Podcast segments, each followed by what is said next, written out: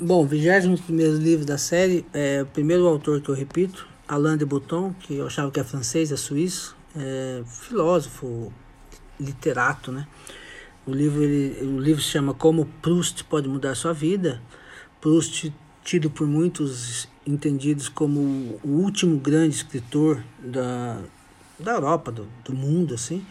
Ele escreveu é, Em Busca do Tempo Perdido, uma coleção de sete livros. É interessante nesse livro que o Bouton conta como que é a vida do Proust, né? Que é uma pessoa reclusa, é, a, a, pressão da mãe, né?